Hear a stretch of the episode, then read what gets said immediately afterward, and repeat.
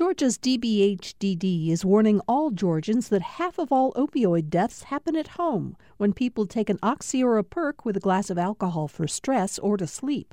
Learn more about protecting families from opioid overdoses at opioidresponse.info.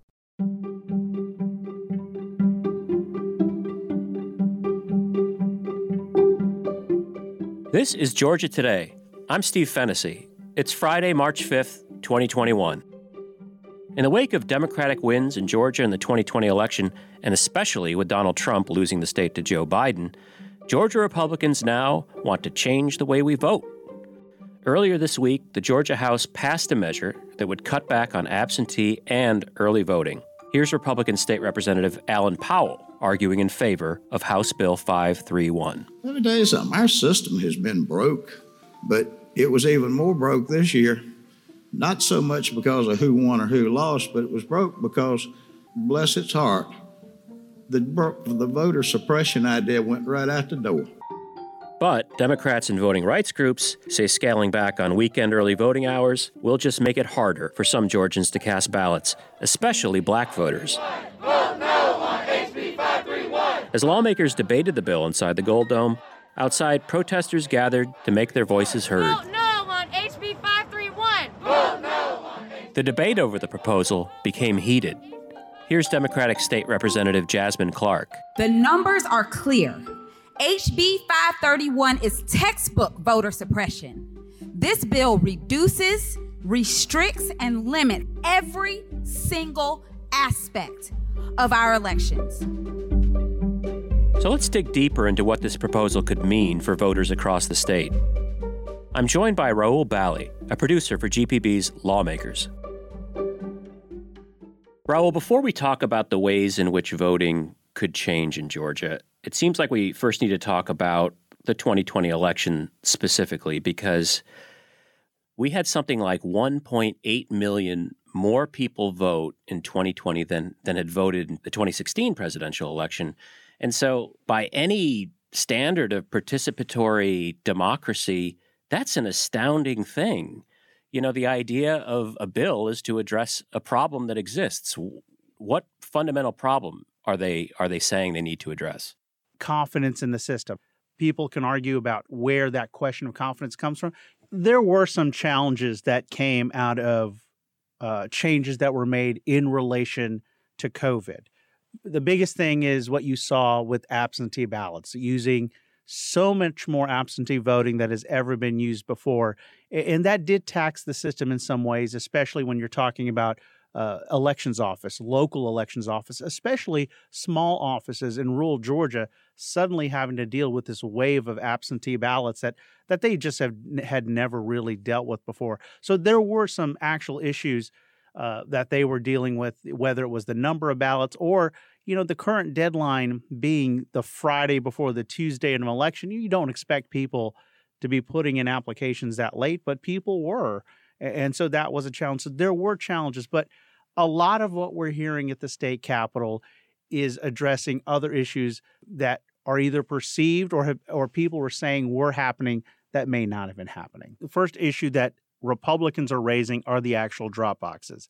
And their argument is those are not secure. Were there any incidents where drop boxes around the state of Georgia were, were damaged or, or compromised in any way? Do we not, know of that? Not that I know of. No, Okay. I, I, I do not. I think the only question that was raised was in some of the smaller counties, there was not like a, you know, like in Baldwin County, Georgia, they had a camera pointed at it. But some of the, even the smaller counties didn't have a camera 24 7 kind of pointed at the box. That was probably the only security issue that we had heard raised. And, and many of those counties had done that by the time the runoff came around.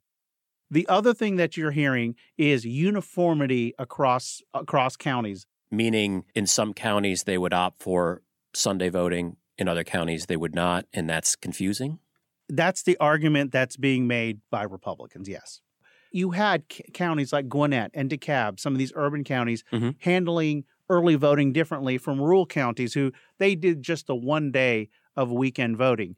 uniformity among the counties and but again this is not something that's ever really existed right i mean uh, i've lived here a long time and you know counties like fulton are always slow in turning out uh, election results. But it seems like this past election cycle, that was used as fodder for conspiracies that somehow they were tinkering with the count. Absolutely. For those of us who've covered elections here in Georgia for a long time, whether you're in Atlanta or not, you always know the big cities come in later. I'm curious when you talk to Georgia elected officials who are who are now specifically Republicans who are considering changing the way we vote, how many of them honestly truly believe that the election was stolen? There are a couple. There there are a handful that I've talked to that when you're away from a microphone, they'll tell you they feel like the election was stolen. And when you ask them, well, what happened to your race? Their response was, well, it didn't affect my race. It was what was going on in Fulton County or what was going on in DeKalb County. That's where, you know, the votes were stolen. And yes, and they'll tell you that confidence gap was caused by the former president and what he said and what his supporters said. But shouldn't they be addressing the misperception? I mean, if a bunch of people say the earth is flat, I, I, I shouldn't be out making an effort to actually flatten the earth. I should actually show them that the earth is in fact round. I mean, I'm just curious what's the best way to address someone who believes in something that is demonstrably untrue? there are two points of view on that. You have some Republicans say we need to directly address what did and didn't happen in the elections. During Monday's debate on House Bill 531, one of the people speaking on behalf of the bill was Speaker Pro Tem Jan Jones. As the Georgia General Assembly, our goals in regulating elections should be to assure voting is fair, accessible, understandable, convenient, and trustworthy. Georgia elections can be made even more so with the reforms contained in House Bill 531. And, you know, Rahul, she says she wants to make voting fair, accessible, understandable, convenient, and trustworthy. But Democrats would say that's exactly what the system gives us right now. And, and that's what you've heard from both Democrats, but they've also heard it from Georgia's Secretary of State, and they've even heard it from the governor. So, you know, this again, I think goes back to the point of Republicans trying to address constituents who feel like something happened uh, during the November elections. One of the voices we heard during Monday's debate on House Bill 531 was was Democratic State Representative Al Williams. He's he's one of the older representatives. He's seen a lot, and he was one of the people who spoke in opposition to the bill. Now, I've been here long enough to know that what Al Williams says today is not going to change a lot of votes. But I do know this I've lived enough change to know when I see it. I don't have to talk about what history says. is of the 17 times I went to jail, 15 of them were protesting and trying to get the right to vote. Representative Williams talked about that kind of on a personal level during his speech on Monday. Another thing for sure in this place called change. God knows I've seen it. Lived long enough to drink out of a colored water fountain in the Liberty County Courthouse to have watched black man sworn in for president of these United States. I've lived the change.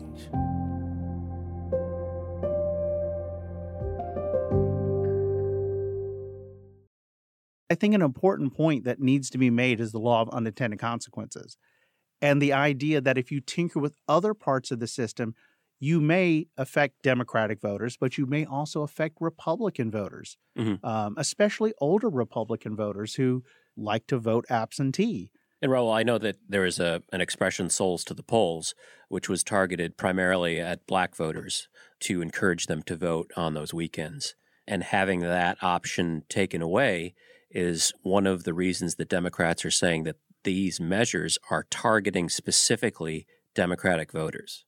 Absolutely. And, you know, my in laws actually live in Gwinnett County where they do weekend voting. And when we visited them, we, we went to two different places and you absolutely saw voters of color, but not only African American voters who who were you know coming from church. They you could tell they were wearing their Sunday best coming to vote, but you also saw a significant Asian population in Gwinnett County that was also voting uh, at two of the locations that I saw.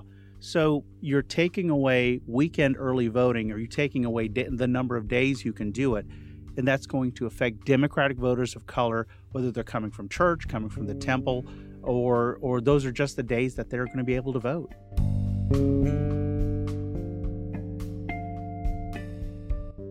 How could elections look different the next time Georgians head to the polls? That's ahead. This is Georgia Today.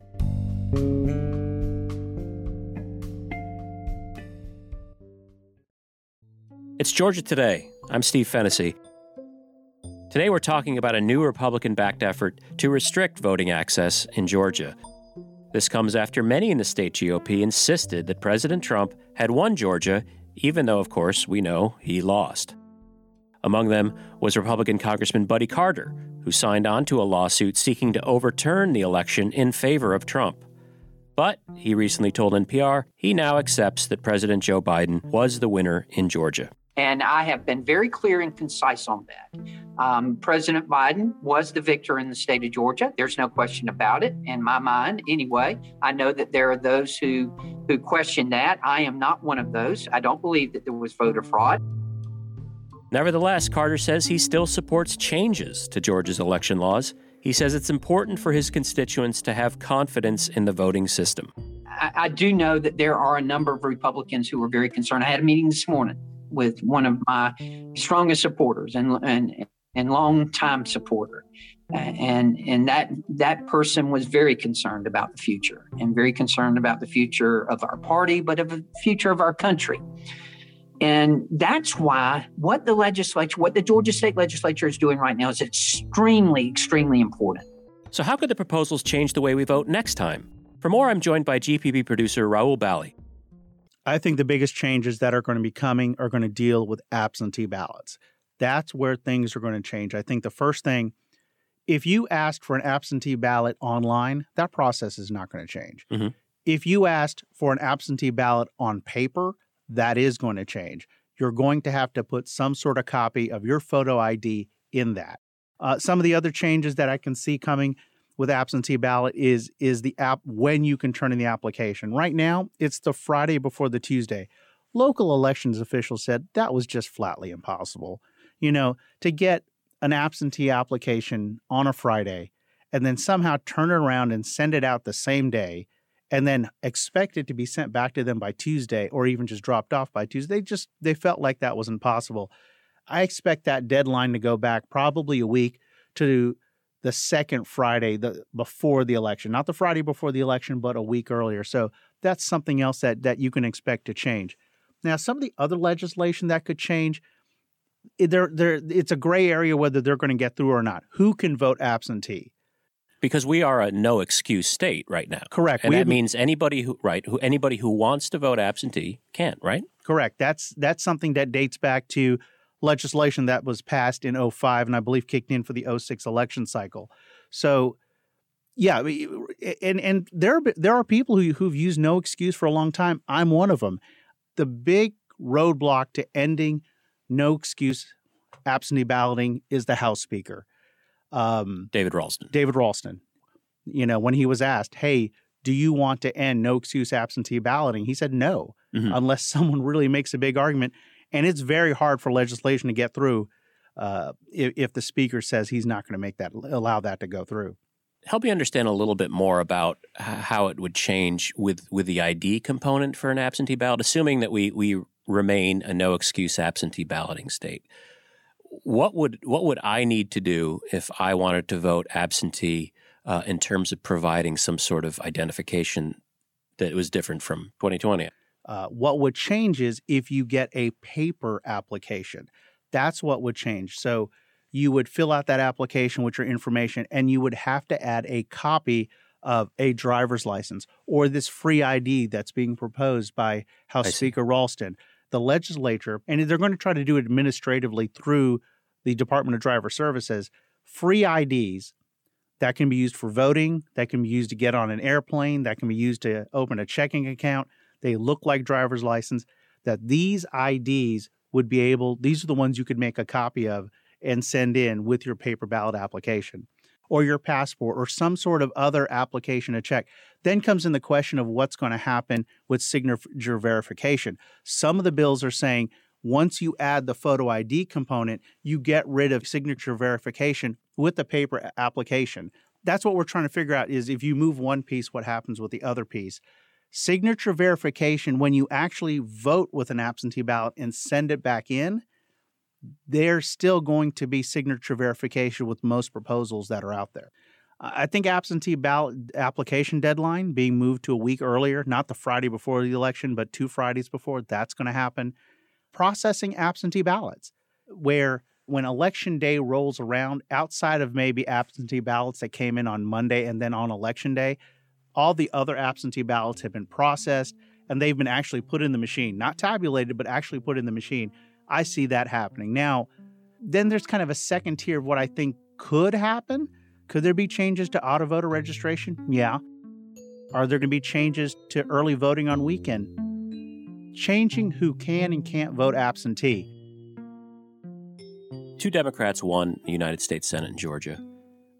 The first, uh, the Democratic presidential candidate Joe Biden won. It was the first time since 1992 that a Democratic presidential candidate took Georgia. Would we be having this discussion if uh, things had gone the opposite way?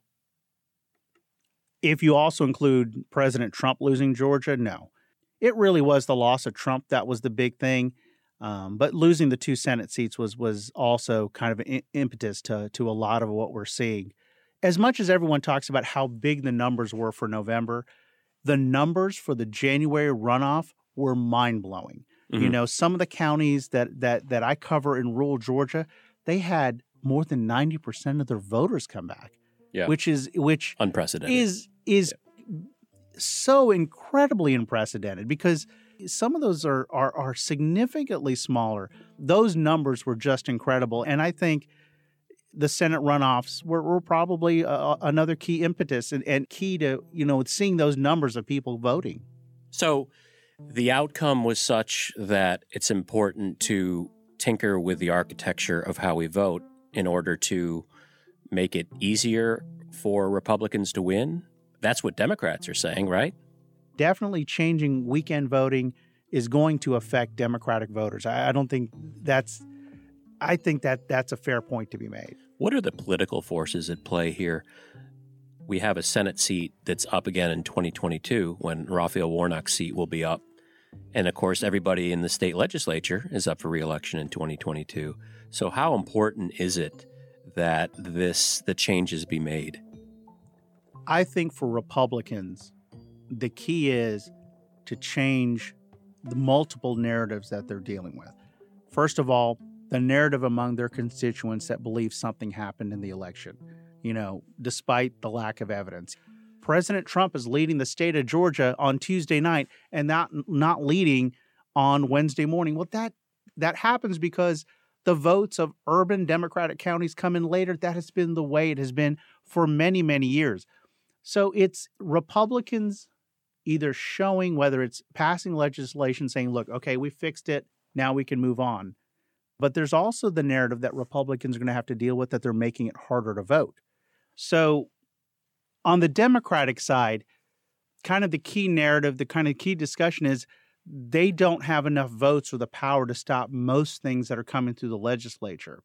And so, you know, the Democrats' kind of key narrative is going to be look what Republicans are doing uh, to voting in Georgia. And then their other avenue is going to be through the courts or possibly even through the Biden administration.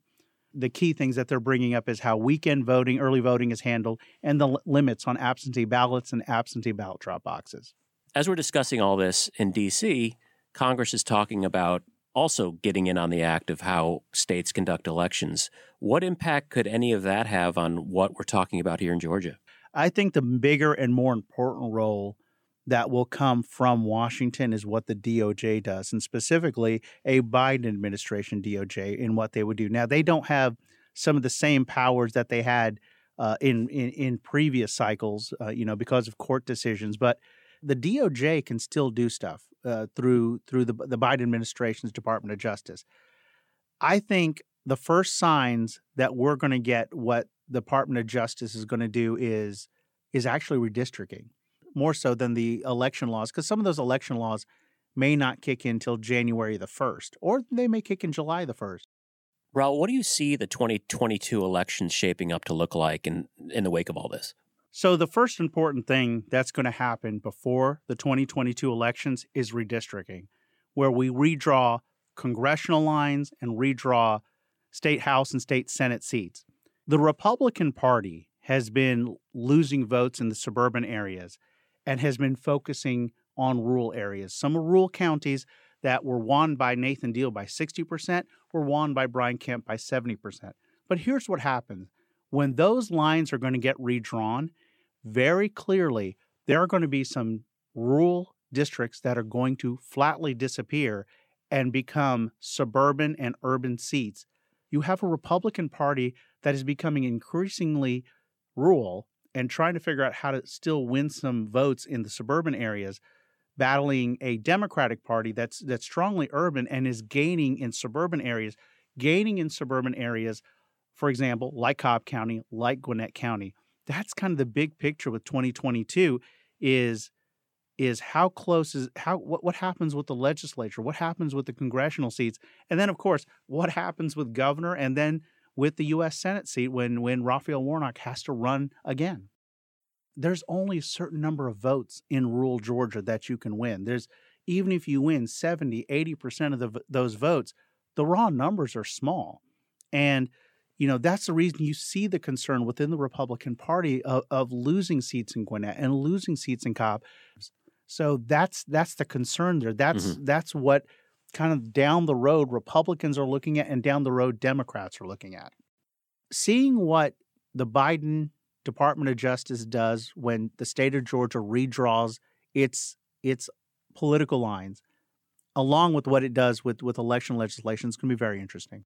Rahul, for years, for decades even, Georgia, along with other states in the South, were subject to getting federal approval when they tinkered with how they conduct elections because of the legacy of, of Jim Crow.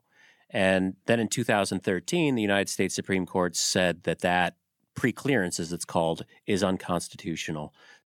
Despite that, is there a chance that there could be sort of court arguments filed by Democrats depending on, on what measures might actually go through? Oh, I don't think there's any doubt that there's going to be court action on something, on anything that gets passed.